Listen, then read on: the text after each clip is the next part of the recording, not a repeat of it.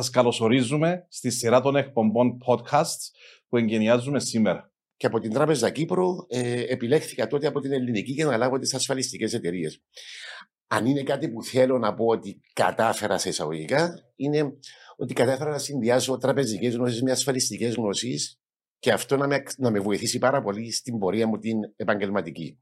Α, πρόσφατα είχα και μια συνέντευξη στην Ολλανδική τηλεόραση που ερωτήθηκα κατά πόσον η Ευρώπη χειρίζεται σωστά το θέμα του πολέμου. Ήταν ξεκάθαρη η τοποθέτησή μου είναι όχι. Και θέμα χρόνου να έχουμε κοινωνική αντίδραση, ε, θέμα χρόνου να φκαίνουμε στους δρόμους και να δημιουργούν προβλήματα.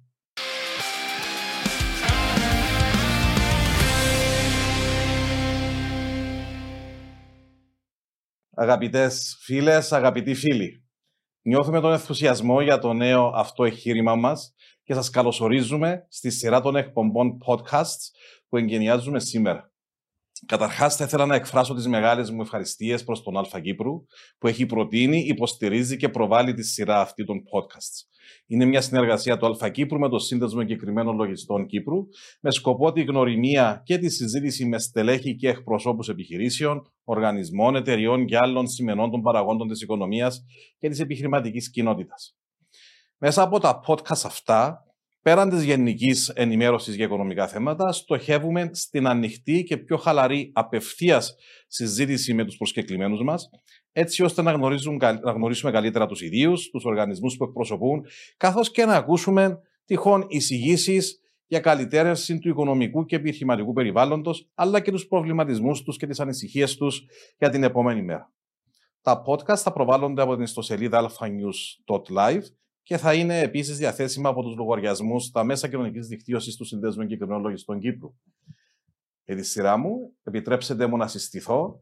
Είμαι ο Κυριάκος Ιορδάνου, είμαι ο Γενικός Διευθυντής του ΣΕΛΚ και θα έχω τη χαρά και τιμή να είμαι ο οικοδεσπότης παρουσιαστής της σειράς αυτής των podcast. Είμαι βέβαιος ότι θα έχουμε μια αρκετά ευχάριστη και χρήσιμη σειρά. Να περιορίσω λοιπόν τη φλιαρία μου, απαραίτητη σαν πρώτο επεισόδιο, και να περάσουμε στον καλεσμένο μας. Έχουμε τη χαρά να καλωσορίζουμε στην πρώτη μας εκπομπή τον αγαπητό φίλο Δημήτρης Σπαρσί, ένα άτομο το οποίο έχει μια μακρά πορεία στα χρηματοπιστωτικό τομέα και όχι μόνο. Και σήμερα με τον Δημήτρη εγκαινιάζουμε τη σειρά μας και γυρνώ απευθείας στην πάσα στο φίλο Δημήτρη για να τον καλημερίσω, να τον καλωσορίσω και να του ζητήσω να συστηθεί παρά να τον παρουσιάσω εγώ. Ευχαριστώ πολύ Κυριάκο. Καλημέρα σε όλους και εγώ με τη σειρά μου να ευχαριστήσω τον Αλφα για την πρόσκληση, να ευχαριστήσω εσένα φίλε Κυριάκο για την πρόσκληση και να πω ότι είναι με μεγάλη χαρά που αποδέχτηκα αυτή την, αν θέλεις, πάσα για να συμμετάσχω στο πρώτο podcast, διότι θεωρώ ότι θα πρέπει να έχουμε άποψη για το τι συμβαίνει γύρω μας, θα πρέπει να μεταφέρουμε μηνύματα, αν θέλεις, αισιοδοξίας και μηνύματα ότι ο κόσμος πρέπει να συνεχίσει να βλέπει τα πράγματα με ένα θετικό φακό, διότι αν αφήσουμε τα πράγματα να μας πάρουν από κάτω, ουέ και αλίμονο δεν θα μπορέσουμε ποτέ να ανταπεξέλθουμε και να ανταποκριθούμε στο τι συμβαίνει σήμερα γύρω μας. Ε, είμαι ο Δημήτρης Οσπαρσής, ε, ε, γεννήθηκα στο μακρινό, όσον και κοντινό, 1964, αγαπητέ Κυριακό. Άρα έχουμε μια αρκετά ε, μακρά πορεία στο τι συνέβη στον κόσμο. Ε, παιδί της εισβολής υπό την έννοια ότι ζήσαμε στο πετσί μας το τι συνέβη το 1974. Όταν το 1975 πήγαμε γυμνάσιο για να αντιληφθεί το μέγεθος του τι συνέβαινε τότε, φίλε Κυριάκο, δεν υπήρχε θέμα για ιδιωτικό σχολείο, αν θα διαλέξει όπου θα πάμε, τι θα κάνουμε. Κατευθείαν όλοι στο γυμνάσιο σε ένα, αν θέλεις, ε, μια κατσαρόλα όπου μπήκαν όλοι μέσα, δεν υπήρχαν κοινωνικές τάξεις, πρόσφυγες, μη πρόσφυγες, ε, καταγωγή στο γυμνάσιο και μέσα από αυτή τη ζήμωση ε, να, να χτίσει χαρακτήρα. Ένα χαρακτήρας ο οποίος επηρεάστηκε έντονα και σοβαρά από τι συνέβαινε γύρω μας λόγω της εισβολής, αλλά ταυτόχρονα και παράλληλα πολύ ανθρώπινος, πολύ φιλικός, πολύ ζεστός. Ε, παράδειγμα, εγώ όντας ε, και παρακολουθώ την ομάδα μου από αμνημονεύτων χρόνων. Φαντάζομαι παραμένεις. Παραμένω από ναι. Με την ίδια αισιοδοξία που ανάφερε πριν. Προσπαθώ.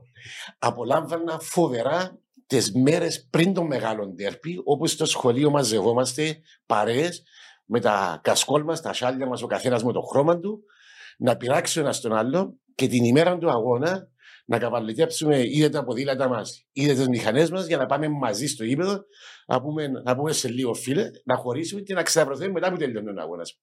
Δυστυχώς αυτό χάθηκε. Ρομαντισμός, φίλε Δημήτρη, ο οποίος δυστυχώς ε, έχει φύγει. Ε, ήταν και κάτι που ζήσαμε ίσως πιο παλιά. Δεν έχουμε και πολύ διαφορά ηλικιακά με το μακάριο στάδιο που δεν είχε διαχωρισμό κερκίδας, θα θυμάσαι, όπου κάθε ημίχρονο γυρίζαμε πέταλο. Ακριβώς. Τι ώρα σε ήταν. Μάλιστα. Είναι μόνο... Δεν θέλω να σταθώ μόνο στο θέμα του ρομαντισμού, φίλε Κυριάκο. Θέλω να πω ότι υπήρχε η έννοια της αλληλεγγύης. Και θέλω να σταθώ πάνω σε αυτό το θέμα, διότι η υποστήριξη και η αλληλεγγύη είναι αυτά που λείπουν σήμερα από, την, από τον κόσμο. Για να μην πω λέω για τον Δημήτρη, γυμνάσιο Ακρόπολης, μεγάλωσα στην Ακρόπολη, ε, μέτριος μαθητής θα έλεγα, ε, διότι είχα και άλλα ενδιαφέροντα μεγαλώνοντας. Έπρεπε να πάω πανεπιστήμιο για να αρχίσω να σκέφτομαι μετέπειτα τι έπρεπε να κάνω. Σπούδασα στην Αγγλία, σπούδασα στην Αμερική, πρώτα Αμερική, μετά Αγγλία. Και ξεκίνησα σιγά σιγά την επιστροφή μου στην Κύπρο. Τέσσερα χρόνια στην Αμερική, δύο χρόνια στην Αγγλία, τέσσερα χρόνια στην Ολλανδία, ως εκπρόσωπος άνοιξα το γραφείο του Κυπριακού Οργανισμού Τουρισμού στην Ολλανδία. Τότε υπηρέτησα και για λίγο καιρό ως ε, πρόξενος, διότι είχε προβλήματα ο πρόξενος με τις αρχές της Ολλανδίας. Άρα ήταν μια πορεία επιστροφής, αργή αλλά σταθερή, και θέλω να πιστεύω ότι μέσα από αυτή την πορεία καλλιέργησα και έκτισα ε, ε, μια ανεκτικότητα στο τι πρεσβεύει ο άλλος και μια καλή, αν θέλεις, ακρόαση στο τι θέλει να μου πει και μια εμπειρία ίσως πολυπολιτισμική, ιδιαίτερα με, με χώρες όπως αυτές που ανάφερες, που είναι στο κοινωνικό τους ιστόν η πολυπολιτισμικότητα. Συμφωνώ απόλυτα μαζί σου. Ναι, αυτό, και αυτό είναι που προσπαθούμε να μεταφέρουμε σήμερα στους συναδέλφους συνεργάτες. Και έρχεσαι και ξεκινάς με λαϊκή τράπεζα. Ξεκινώ με τον Κυπριακό Οργανισμό Τουρισμού. Δουλεύω για τέσσερα χρόνια στην Ολλανδία και ερχόμενος πίσω ήταν οι πρώτες, αν θέλεις, βήματα όπου άρχισαν να, οι οργανισμοί μεγάλοι να επιλέγουν άτομα να φέρνουν κοντά τους. Και επιλέχθηκα από τη Λαϊκή και ξεκίνησα από τη Λαϊκή Τράπεζα. Το 1996, αν δεν με πατάει η μνήμη μου, τον Αύγουστο. Η Λαϊκή εξελίχθηκε, μεγάλωσε, έγινε τρανή μέχρι που αποφάσισαν οι τότε επικεφαλείς ότι δεν μπορούμε να συνεργαστούμε η Λαϊκή με την Τράπεζα Κύπρου, ότι περί αυτού πρόκειται Κυριάκο αν θέλουμε να λέγουμε τα πράγματα με το όνομά τους. Αναγκαστήκαμε να, φέραμε, να φέρουμε επενδυτές από τη μητέρα πατρίδα. Το τι συνέβη είναι σε όλους γνωστά. Ε, από την, ένας φίλος μάλιστα μου είπε ότι είσαι από τους λίγους που κατάφεραν να παίξει, μου το είπε για τις ελληνικές ομάδες και στον Ολυμπιακό Περαιός και στον Παναθηναϊκό και στην ΑΕΚ, η ΠΑΟΚ. Διότι κλείνοντας η, η Λαϊκή Τράπεζα μεταφερθήκαμε στην Τράπεζα Κύπρου και από την Τράπεζα Κύπρου ε, επιλέχθηκα τότε από την ελληνική για να λάβω τις ασφαλιστικές εταιρείες αν είναι κάτι που θέλω να πω ότι κατάφερα σε εισαγωγικά, είναι ότι κατάφερα να συνδυάσω τραπεζικές γνώσεις με ασφαλιστικές γνώσεις και αυτό να με, να με βοηθήσει πάρα πολύ στην πορεία μου την επαγγελματική. Και σήμερα, μετά την Ελληνική Τράπεζα, περίπου ένα χρόνο τώρα, έτσι. Έχει σχεδόν 7-8 μήνες που έχω φύγει, που έχω αποχωρήσει, οικειοθερό από την Ελληνική Τράπεζα Εργάζομαι σε δύο, ε, αν θέλεις, εταιρείες. Η μία λέγεται Consalco και είναι καθαρά επενδυτική εταιρεία, η οποία ε, μυρίστηκε και το τι θα συνέβαινε ίσως με το θέμα των μετοχών, των ομολόγων και ούτω καθεξής και την οικονομία και ασχολείται αποκλειστικά και μόνο με επενδύσεις σε ακίνητη περιουσία στο Λονδίνο και στην ευρύτερη περιοχή του Λονδίνου. Αυτή είναι η Κονσάλκο και οι άλλοι σαν ε, μέλος του Διοικητικού Συμβουλίου στην ΝΑΚΑ η ΝΑΚΑ είναι fintech company, είναι το μέλλον του τραπεζικού τομέα, ε, η οποία είναι εισηγμένη στο χρηματιστήριο της ε, Γερμανίας, στην Φραγκφούρτη και για να αντιληφθούν οι, οι, οι τηλεθεατές μας ε, είναι ο κάτι στην Revolut, αν θέλεις. Μάλιστα. Ωραία, άρα παραμένει στον χώρο των χρηματοοικονομικών, χρηματοπιστωτικών, ε, με μια διαδρομή σίγουρα αρκετά έτσι αξιοπρόσεχτη. Πώς τα βλέπεις σήμερα; Σήμερα είμαστε σε μια κατάσταση, θα έλεγα, κάπως προβληματική. Έχουμε, πέραν του πολέμου στην Ουκρανία, έχουμε αυξημένων πληθωρισμών. Βλέπουμε το τραπεζικό σύστημα σιγά σιγά να αναδιαργανώνεται με την αποχώρηση πολλών στελεχών, την αυτοματοποίηση διαδικασιών. Πώς βλέπεις έτσι, αφού έχεις παίξει στο Big Three του ελληνικού πρωταθλήματος, θα μας πεις ύστερα τις προτιμήσεις σου, τις ποδοσφαιρικές. Yeah. Ε, πώς βλέπεις σήμερα τα πράγματα να εξελίσσονται; Ε, διότι, για να μου επιτρέψετε έτσι μια τελευταία μπάσα, χωρίς να θέλω να αφήσω οποιαδήποτε έτσι αιχμή, τα τελευταία λίγα χρόνια έχουμε 4-5 τράπεζες λιγότερες. Μάλιστα. Ευχαριστώ για την ερώτηση, κυρία που είναι πάρα πολύ σημαντική. Ε, κατά την ταπεινή μου άποψη, βρισκόμαστε στο μετέχμιο φοβερών εξελίξεων. Και τι εννοώ. Παραδοσιακά, οι κεντρικές τράπεζες, Κυριακό, όπως ξέρεις καλύτερα από μένα, όταν αντιμετωπίζουν πληθωρισμό, αυξάνονται επιτόκια για να μειώσουν τη ζήτηση. Yeah. Περιοριστεί το money supply, η κλασική ε, κλασική, πώς το λέμε, ε, πρακτική δόγμα των οικονομικών. Μάλιστα. Όμως, το τι συμβαίνει αυτή τη φορά είναι ένα συνεθέλεμα οικονομικών εξελίξεων. Υπάρχει αυξημένη ζήτηση, λιγότερη προσφορά λόγω του πολέμου, αλλά ταυτόχρονα παράλληλα έχεις ένα φοβερό πληθωρισμό και πλήρη απασχόληση. Άρα Καταλαβαίνεις τι εννοώ. Ναι, ένα περίεργο πράγμα. Ένα πάρα πολύ περίεργο μίξ καταστάσεων. Πού θέλω να πάρω το, τη συζήτηση. Ανέκαθεν και πολλοί φίλοι μου με κατηγορούν γι' αυτό. Θεωρώ ότι το κράτος και ως παράδειγμα έχω τις σκανδιναβικές χώρες και την Ολλανδία θα πρέπει να φορολογεί τον πλούτο και να προσφέρει περισσότερα προς τον λαό μην με παρεξήσει όμως, να προσφέρει πραγματικά παιδεία, υγεία, ανάπτυξη, αξιοποίηση ελεύθερο χρόνο.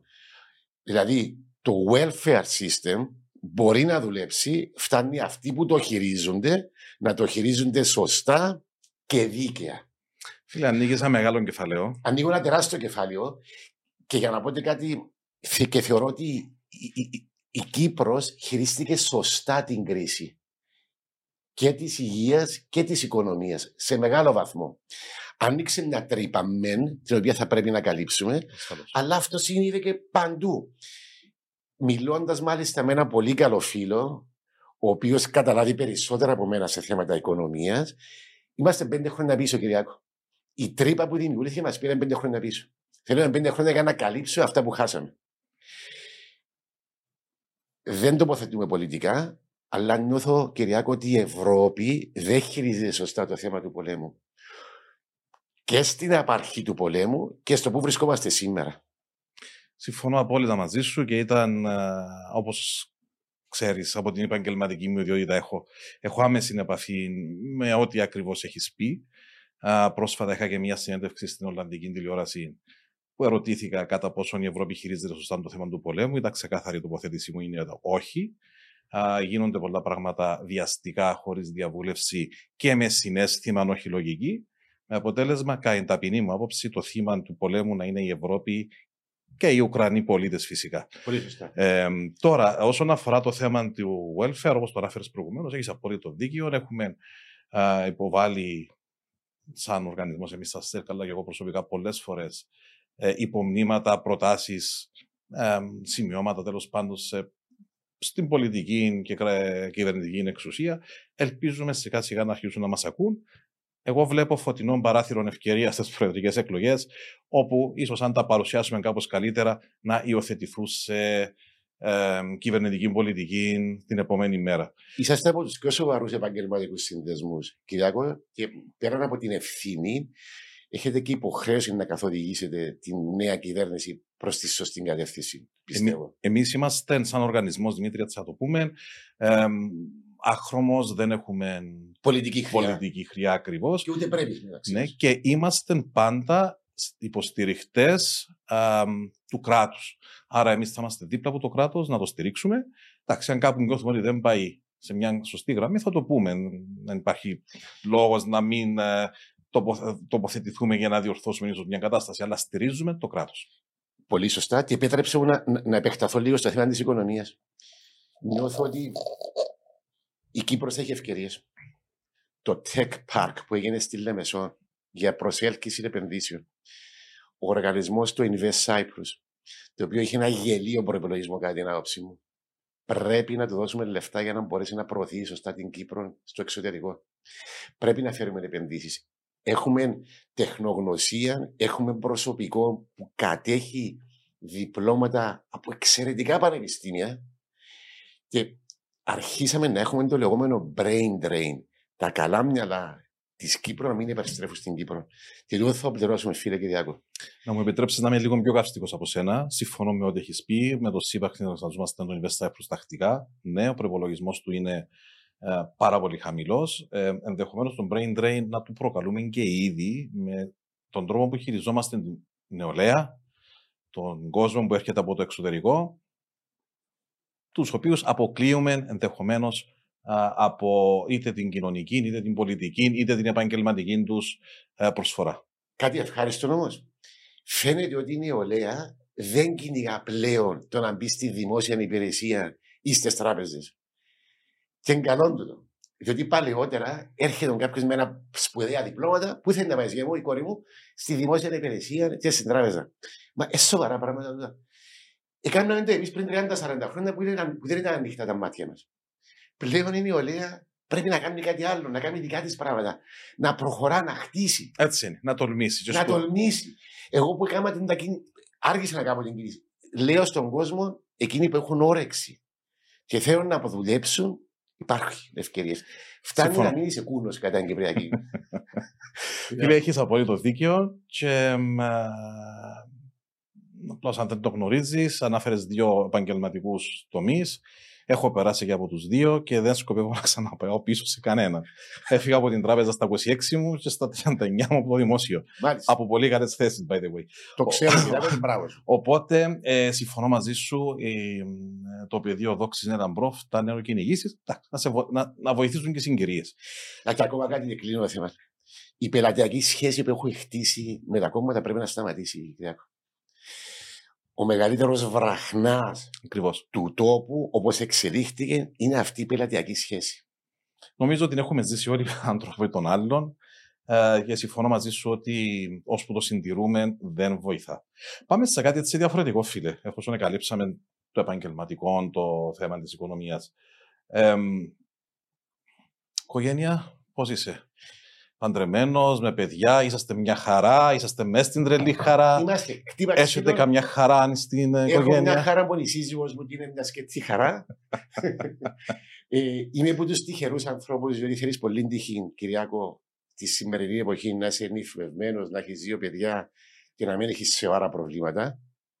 Ε, και λέω ότι η τύχη βοηθά τους τους δυνατούς και εκκυνήγησα τον την τύχη και θεωρώ ότι αυτό μου ε, ευλογημένο. Ε, δύο παιδιά, ο γιος μου σπουδάζει στην Αγγλία, η κόρη μου φεύγει το Σεπτέμβριο να σπουδάζει στην Αγγλία. Να σου ζήσω. Να σε καλά, ευχαριστώ πάρα πολύ. Σύζυγος μου τη δική της εταιρεία. Ε, με στα προβλήματα που όλοι αντιμετωπίζουν. Και εκείνη μετά το τραπεζικό. Ναι, το 2013. Ε, παρελθόν, ακριβώς. Ε, θα μου έλεγες, υποψιάζομαι τι είναι αυτό που με πρεσβεύει και σκέφτομαι χθες το βράδυ τι είναι το ρε Δημήτρη. Δύο πράγματα. Θα σου πω μια ιστορία. Ναι, θα ήθελα να ξέρω βασικά. Είναι μια ιστορία ναι. πιο σοβαρή. Η πιο σοβαρή είναι που είναι ο Ράτιος. Κάρπε diem. Δράξε την ευκαιρία. Μην αφήνεις τα πράγματα να περνούν που δίπλα σου και εσύ απλώς να είσαι θεατής. Προσπάθα όπου μπορείς να κάνεις τη διαφορά. Αλλά κάρπε diem. Το δεύτερο ήταν το 1993, καλοκαίρι, το Σεπτέμβριο, είμαστε στην Ουτρέχτη με κάποιου του φίλου μου Ολλανδού. Και ήταν ζέστης. Πάλι ο φαινόμενο τότε, τέλος του Σεπτέμβρη στην Ολλανδία, να ζέστη. Και ήταν να δούμε τους Rolling Stones. Πέρασε μισή ώρα, μια ώρα, να μισή ώρα δεν έφτιανε κανένας πας στη σκηνή. Μία ώρα και 45 λεπτά μετά, που ήταν η ώρα έναρξης της συναυλίας, βγαίνει στη σκηνή σχεδόν παραπέοντας ο Keith Richards. Όχι ο Mick Jagger, ο Keith Richards.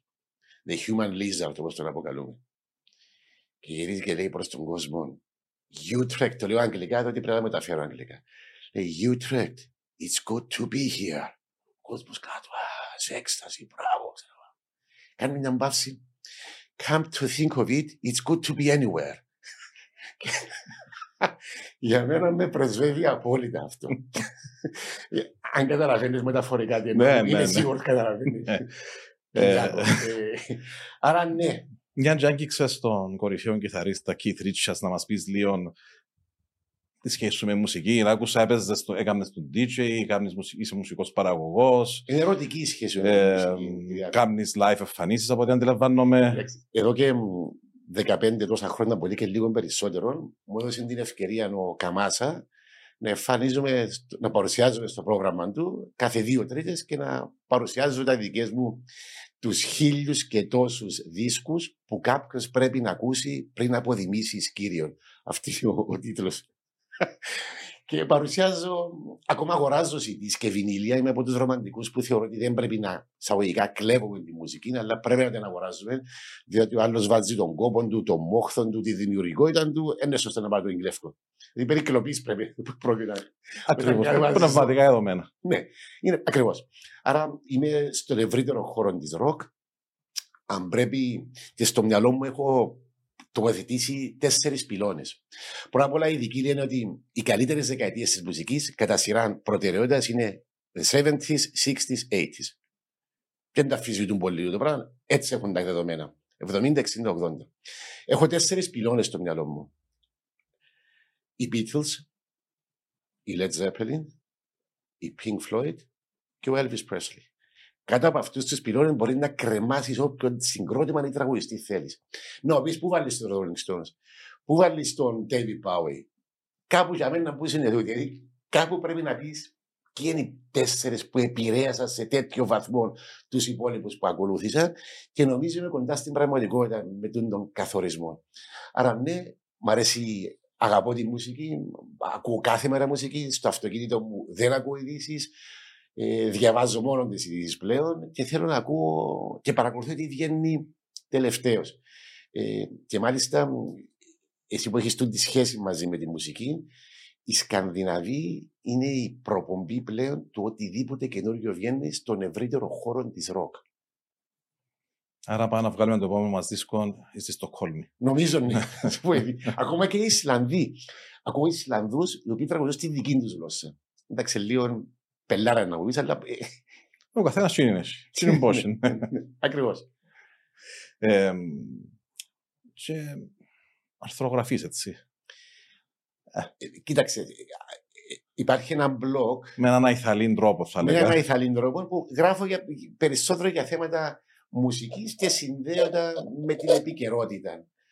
Το τελευταίο που έγραψα και κυκλοφόρησε χτες, νομίζω, χ- ναι, χθες, είχε να κάνει περισσότερο με το πώς αφήσαμε εμείς, ο κόσμος, αρκετούς πολιτικούς οι οποίοι συμπεριφέρονται σαν μωρά που θέλουν παραπάνω παιχνίδια να καθορίζουν το μέλλον μου. Και παρακολουθούμε τις εξελίξεις χωρίς να μπορούμε να επηρεάσουμε τη ζωή μας, την καθημερινότητα μας. Και επανέρχομαι στο θέμα της ευθύνης που έχει η Ευρώπη στο τι συμβαίνει γύρω της και της Αμερικής.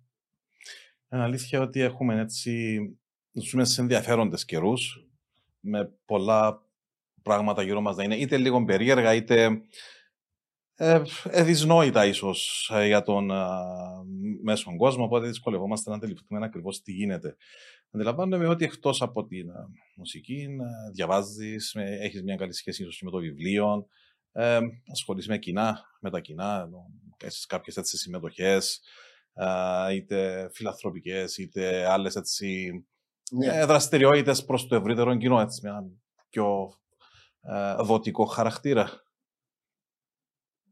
Δυσκολεύομαι να σα απαντήσω ότι δεν θέλω ποτέ να μιλά κάποιος για τον εαυτό του, γιατί δεν είναι σωστό. Θες να μου τα πεις να τα πω εγώ; Ε, ε, Εκείνο που μπορώ να σου πω είναι ότι τα τελευταία 30 τόσα χρόνια βοηθώ με τον οποιοδήποτε τρόπο μπορώ το ραδιομαραθώνιο. Μάλιστα. Διότι είναι κάτι που χτίσαμε επί λαϊκής και είναι κοντά στην καρδιά μου. Ε, Το 90. Δηλαδή κάτω, ακριβώς. Ε, και παρόλε τις κατηγορίες που κατά καιρούς εδέχτηκε ο θεσμός, δεν υπάρχει αμφιβολία ότι βοήθησε τα παιδιά να ενταχθούν στο κοινωνικό σύνολο, εμάζεψε λεφτά τα οποία βοήθησαν οι ιδρύματα να προσφέρουν υπηρεσίες προς τούν τα παιδιά. Ε, το λάθος είναι ότι αντικαταστήσαμε σε μεγάλο βαθμό το κράτος, οπότε δεν έπρεπε να αντικαταστήσουμε το κράτος. Έχεις δίκιο. Αλλά πολλές φορές ο σκοπός αγιάζει τα μέσα, φίλε Κυριάκο. Ε, άρα θα έλεγα ναι, ότι προσπαθώ μέσω του θεσμού να προσφέρω. Σημαντικό να είμαστε κοντά στον κόσμο. Έχει πάντα άλλον κόσμο που είναι σε λιγότερο ευτυχή θέση από εμάς. Ξέρεις κάτι, Κυριακό, τώρα που μου το λες, ήρθε στο μυαλό μου το ακόλουθο που το έλεγα στα παιδιά μου. Το ότι έχετε στέγη, το ότι έχετε καθαρό νερό, το ότι έχετε αυτοκίνητο να οδηγάτε, το ότι έχετε τροφή, το ότι έχετε σπουδές, το ότι σας βοηθούμε οικονομικά, σας βάζει μέσα στο 8% του παγκόσμιου πληθυσμού. Είμαστε τόσο ευλογημένοι που είναι πραγματικότητα. Το 8% του παγκόσμιου πληθυσμού έχει αυτό που περίγραψα τώρα, τα οποία πολλοί από εμάς θεωρούν δεδομένα. δεδομένα. Ναι. Που δεν είναι. Οι δικοί μας μεγάλωσαν με πολύ χειρότερο τρόπο.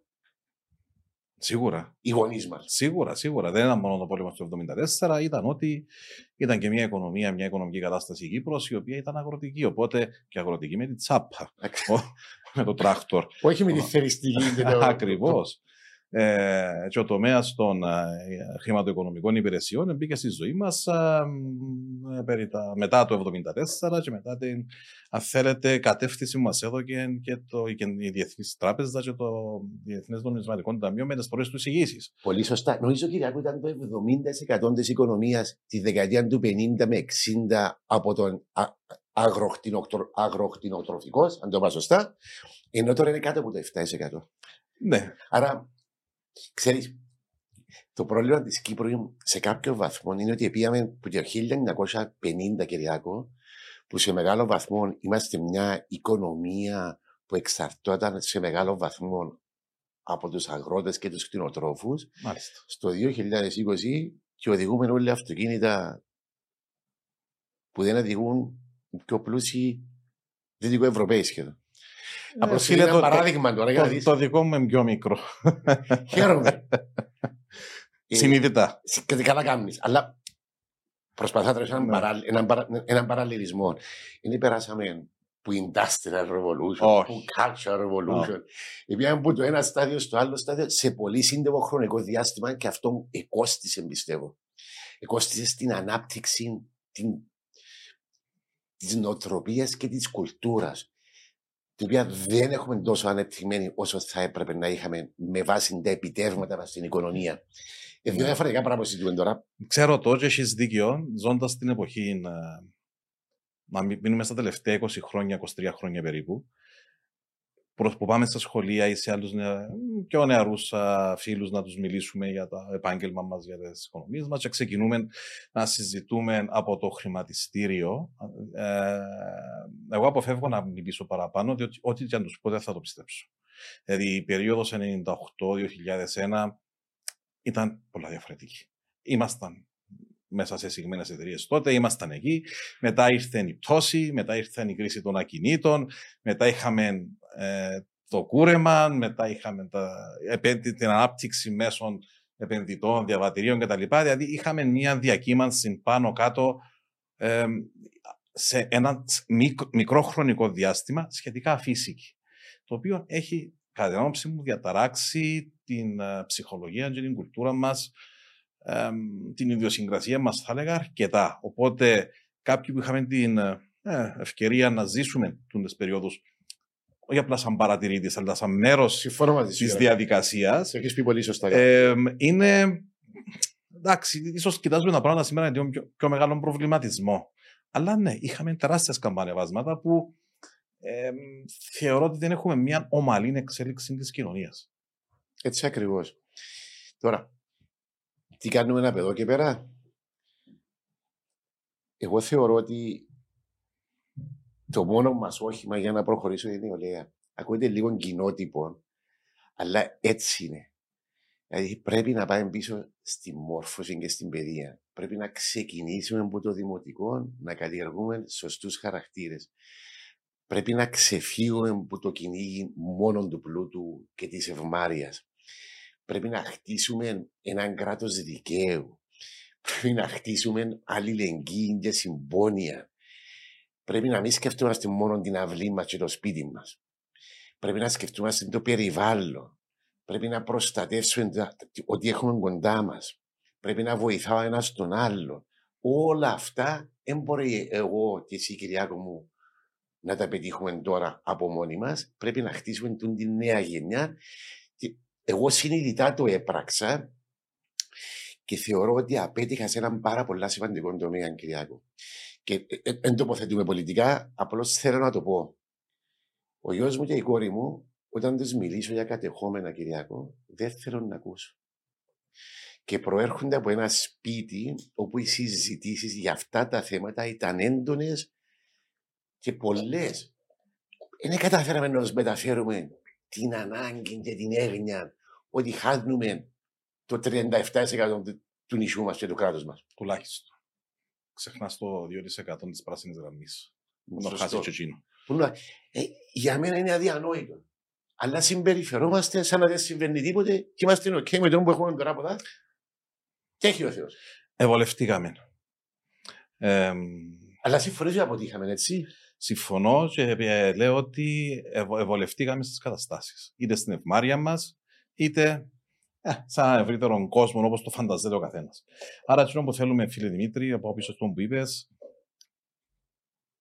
είναι ένα όραμα, ένα ρομαντικό όραμα. Μαζί με τους παίχτες που σιγά σιγά θα το υλοποιήσουν, θέλει χρόνο.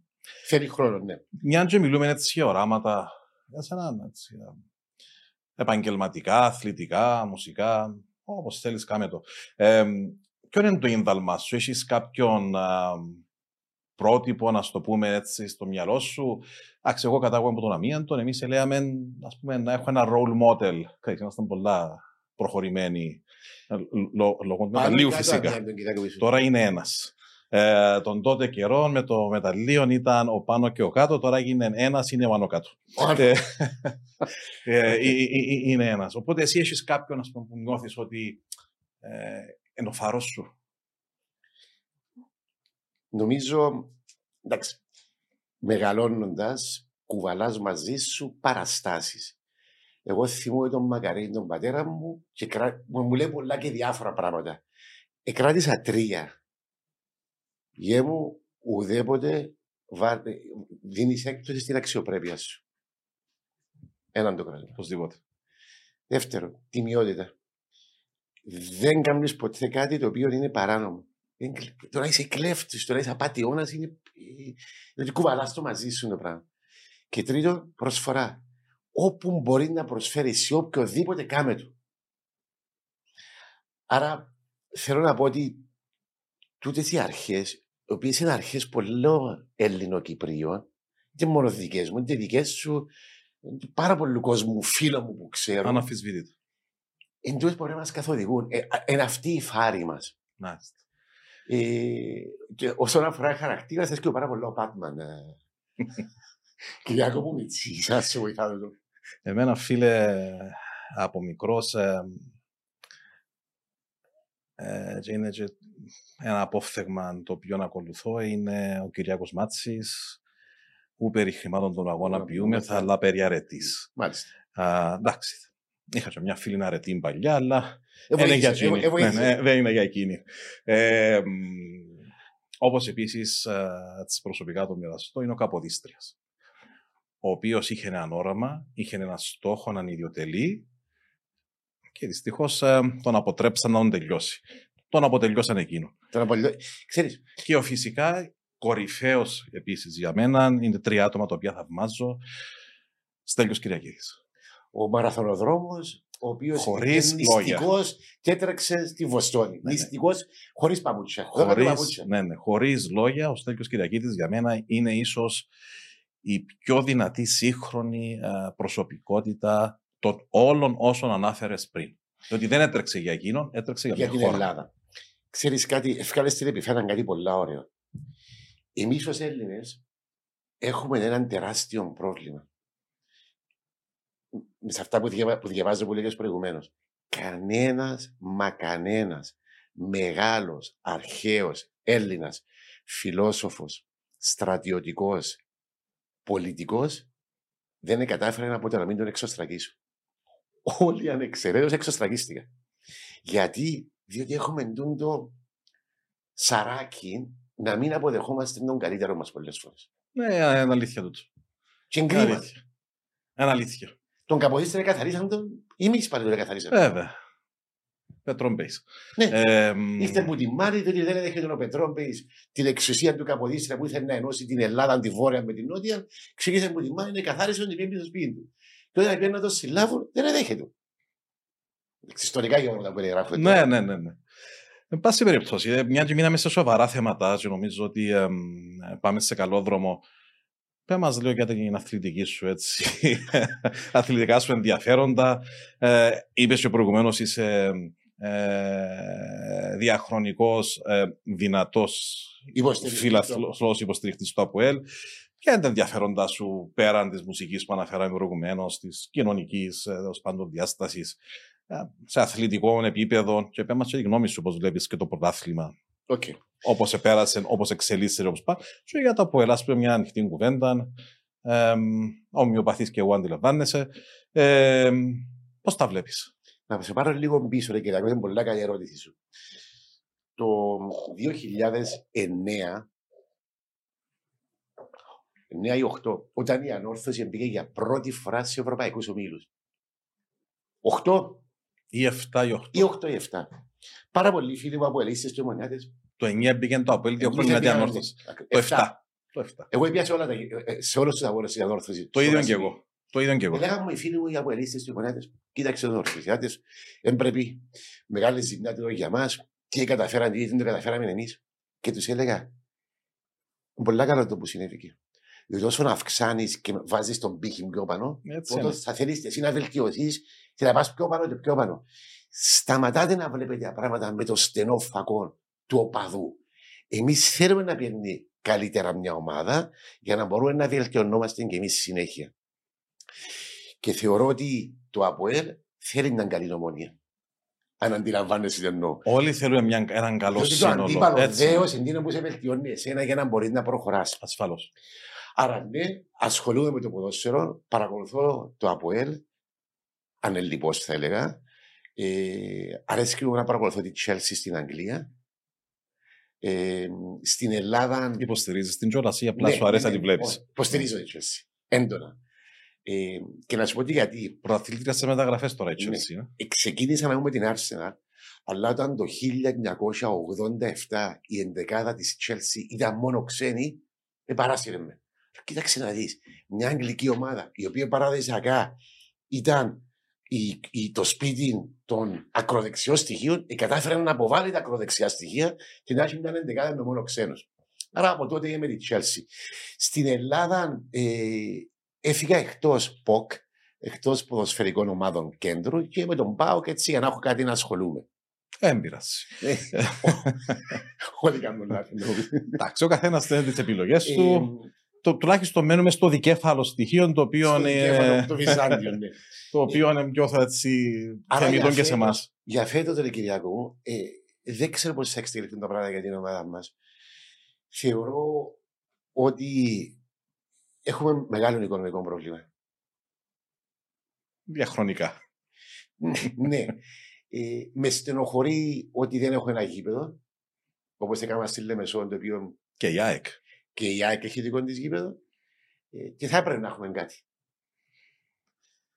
Ναι, εντάξει, μεγάλο τεράστιο εγκεφάλαιο αυτόν. Όμως, εντάξει, ε, πέραν των οικονομικών προβλημάτων, σαν πρωτάθλημα, εσένας σε ικανοποιεί, διότι έγινε και μία δήλωση ε, από τον Απόλλωνα τελευταίο ότι Ήταν, επειδή είναι το πιο δίκαιο πρωτάθλημα όλων των Ε, εποχών. ναι.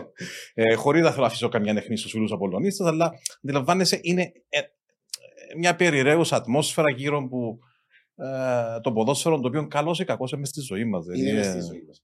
Να το θέσω διαφορετικά το θέμα. Είμαι ένθερμος υποστηριχτής του μοντέλου της Σκοτίας. Δέκα, αγώ... δέκα ομάδες μόνο στην πρώτη κατηγορία. Γιατί; Για ευνόητους λόγους. Κάθε αγώνας είναι τέρπι. Δύσκολα θα δεις τον οποιοδήποτε να μην παίξει ή να χωστεί πίσω από τραυματισμούς ή σε εισαγωγικά να πουλήσει παιχνίδι.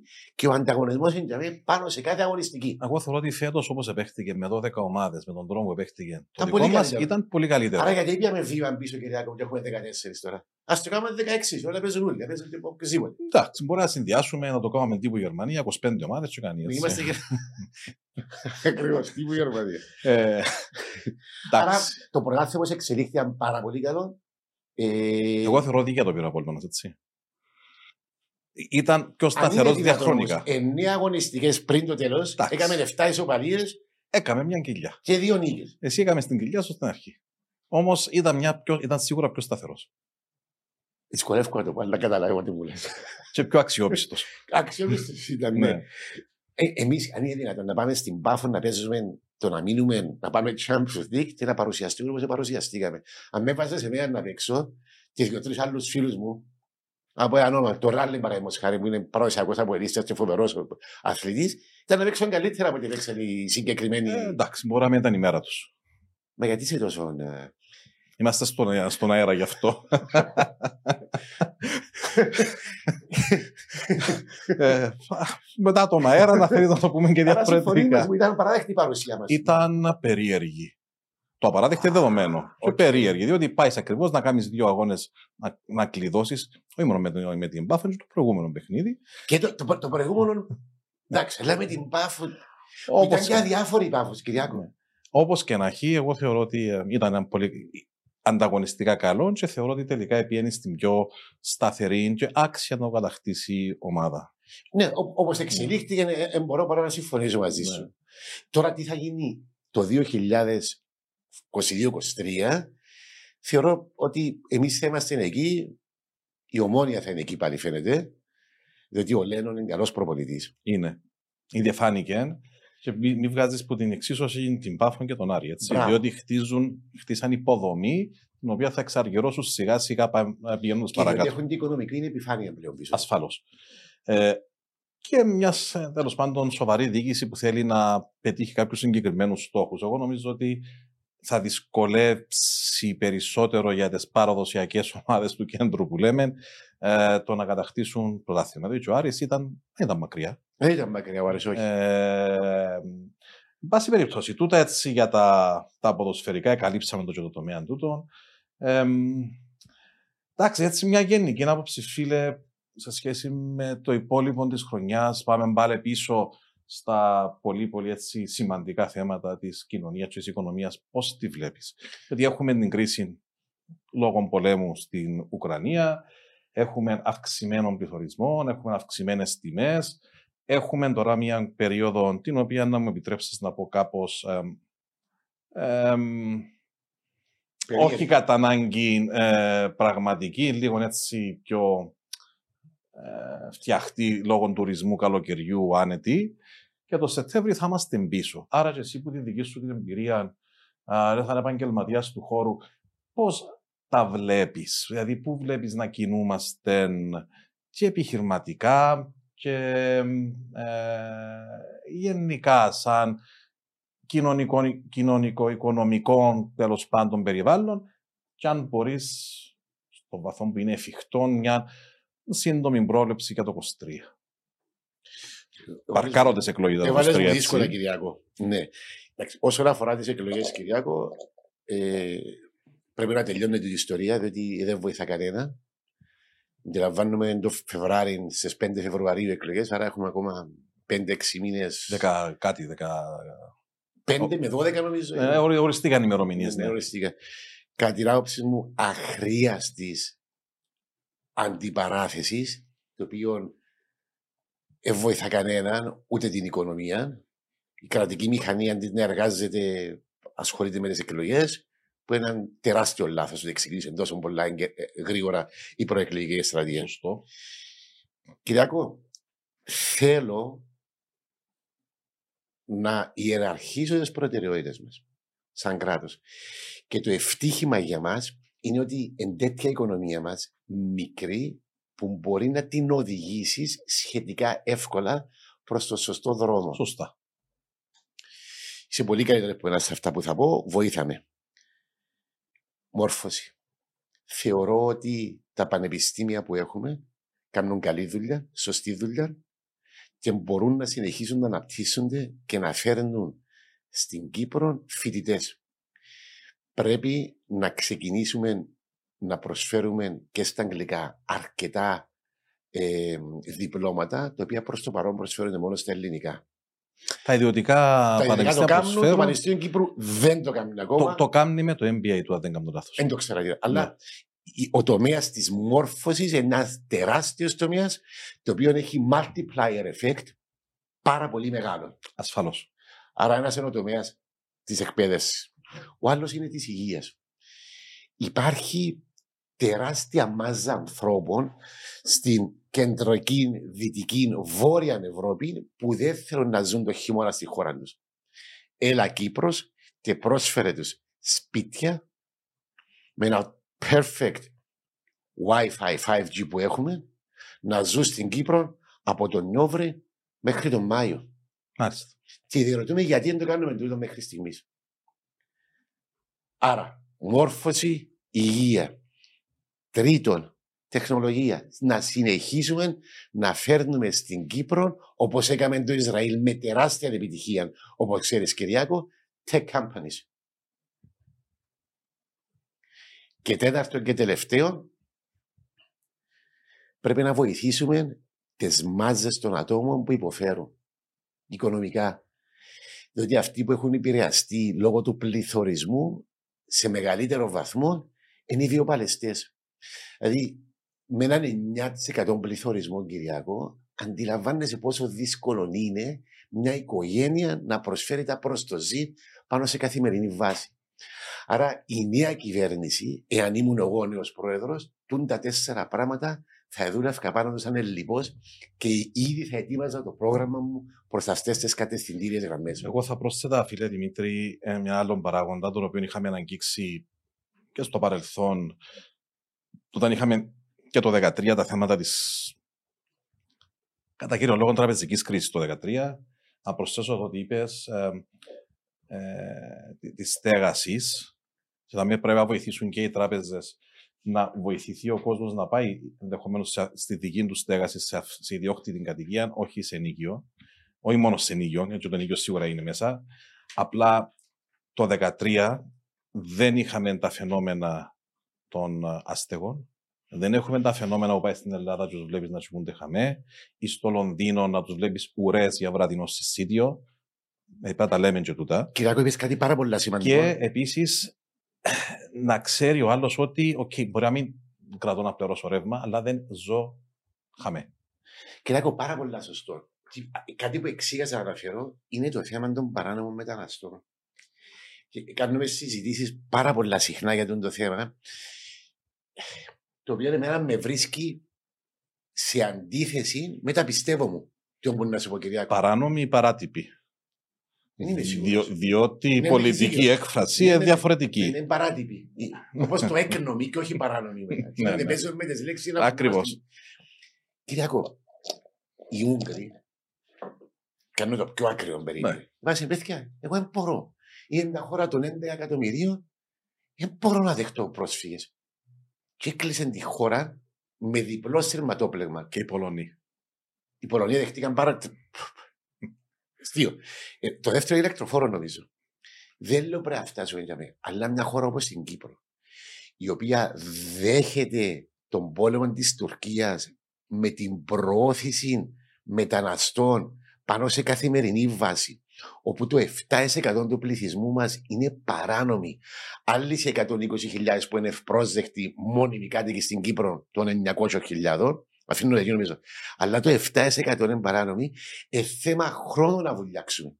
Και θέμα χρόνου να έχουμε κοινωνική αντίδραση. Ε, θέμα χρόνου να φκαίνουν μέσα στους δρόμους και να δημιουργούν προβλήματα. Πρέπει με κάποιον τρόπο εκείνοι που ήρθαν και να παιδό να τους εντάξουμε στο κοινωνικό σύλλογο, να τους βοηθήσουμε, αλλά πρέπει να κλείσουμε τις γραμμές πλέον.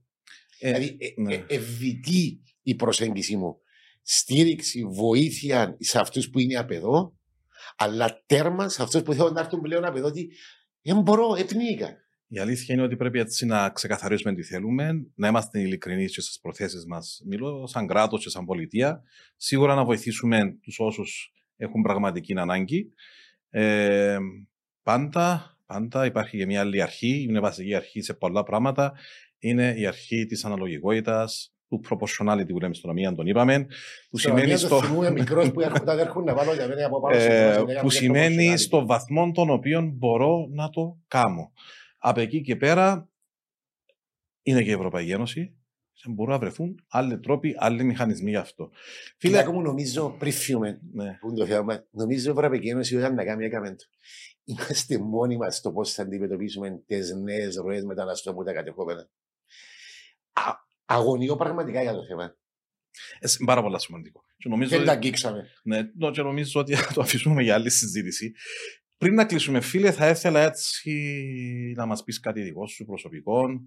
Ε, αν έχεις κάποιον έτσι απόφθεγμα το οποίο σε ακολουθεί, ένα μότο of life, ας το πούμε, ε, έτσι ένα αισιόδοξο στίγμα, ένα θετικό, όχι του κορονοϊού, ε, σημείο, το οποίο να κλείσουμε με τούτον την, ε, την κουβέντα μας, την οποία εχάρηκα πάρα πολύ. Και εγώ εχάρηκα πάρα πολύ και να ξαναευχαριστήσουμε τον Αλφα που μας κάλεσε και εσέναν τη φίλη μου, τη Μάγια τη Χαραλάμπους που είχε την ιδέα να με καλέσω και να έρθουμε εδώ, την οποία γνωρίζω μόνο για τα τελευταία. Δεν το πει, να την εκθέσεις. Τόσα πολλά χρόνια, αλλά αρκετά χρόνια. Ε, μότο. Για μένα, φίλε Κυριάκο, ε, ε, το μότο μου είναι ότι πρέπει να ξυπνάς κάθε πρωί και να λες ευχαριστώ που είμαι υγιής και μπορώ να προχωρήσω μπροστά τα πολλά λόγια, τα, τα, τα πολλά έτσι ε, επιτιδευμένα ε, δεν με εκφράζουν πλέον. Με εκφράζει η καθημερινή προσπάθεια να προχωρήσεις ένα βήμα παραπέρα και ένα βήμα να κάνεις καλύτερο τον κόσμο. Και δεν είναι ρομαντικό. Πολλές φορές μας λένε είσαι πολλά ρομαντικός και πολλά εθεροδάμων. Δεν είναι έτσι τα πράγματα, παιδιά. Εάν πάμε πίσω στις βασικές αρχές που είπαμε και προηγουμένως, Κυριακό, και δουλέψουμε πάνω τους, αξιοπρέπεια, τιμιότητα, προσφορά, μπορούμε να χτίσουμε έναν καλύτερο κόσμο. Νομίζω το επίλογο σου, αγαπητέ Δημήτρη, κλείνει με τον καλύτερο τρόπο, θα έλεγα, το podcast μας. Το επεισόδιο μας, νομίζω, ε, διάρκεισε λίγο παραπάνω, ήταν πάρα πολύ ευχαριστή συζήτηση. Εγώ σε ευχαριστώ πάρα πολύ, Κυριάκο. Και να σου ευχηθώ ότι καλύτερο, καλές διακοπές, έναν καλό καλοκαίρι, μια πρόκριση την άλλη εβδομάδα και ε, αγαπητές φίλες και φίλοι, με αυτά θα ήθελα να ευχαριστήσω τον ε, Δημήτρη Σπαρσί για τη σημερινή μας παρέα. Θα ήθελα να σας προσκαλέσω να παρακολουθάτε ε, τα, τα podcast μας μέσα από, τις, ε, από τα διαδικτυακά τους διαδικτυακούς λογαριασμούς του ΑΛΦΑ-TV και του ΣΕΛΚ. Να ευχαριστήσω ξανά και εγώ με τη σειρά μου τον ΑΛΦΑ Κύπρου για την πρωτοβουλία αυτή να φτιάξουμε αυτό τη σειρά μου podcast και θα είμαστε εδώ με επόμενους καλεσμένους σύντομα για να συζητήσουμε θέματα της επιχειρηματικότητας, της οικονομίας και οποιοδήποτε άλλο ενδιαφέροντος ο καθένας μπορεί να έχει και με άλλους αγαπητούς φίλους και προσκεκλημένους. Να είστε καλά.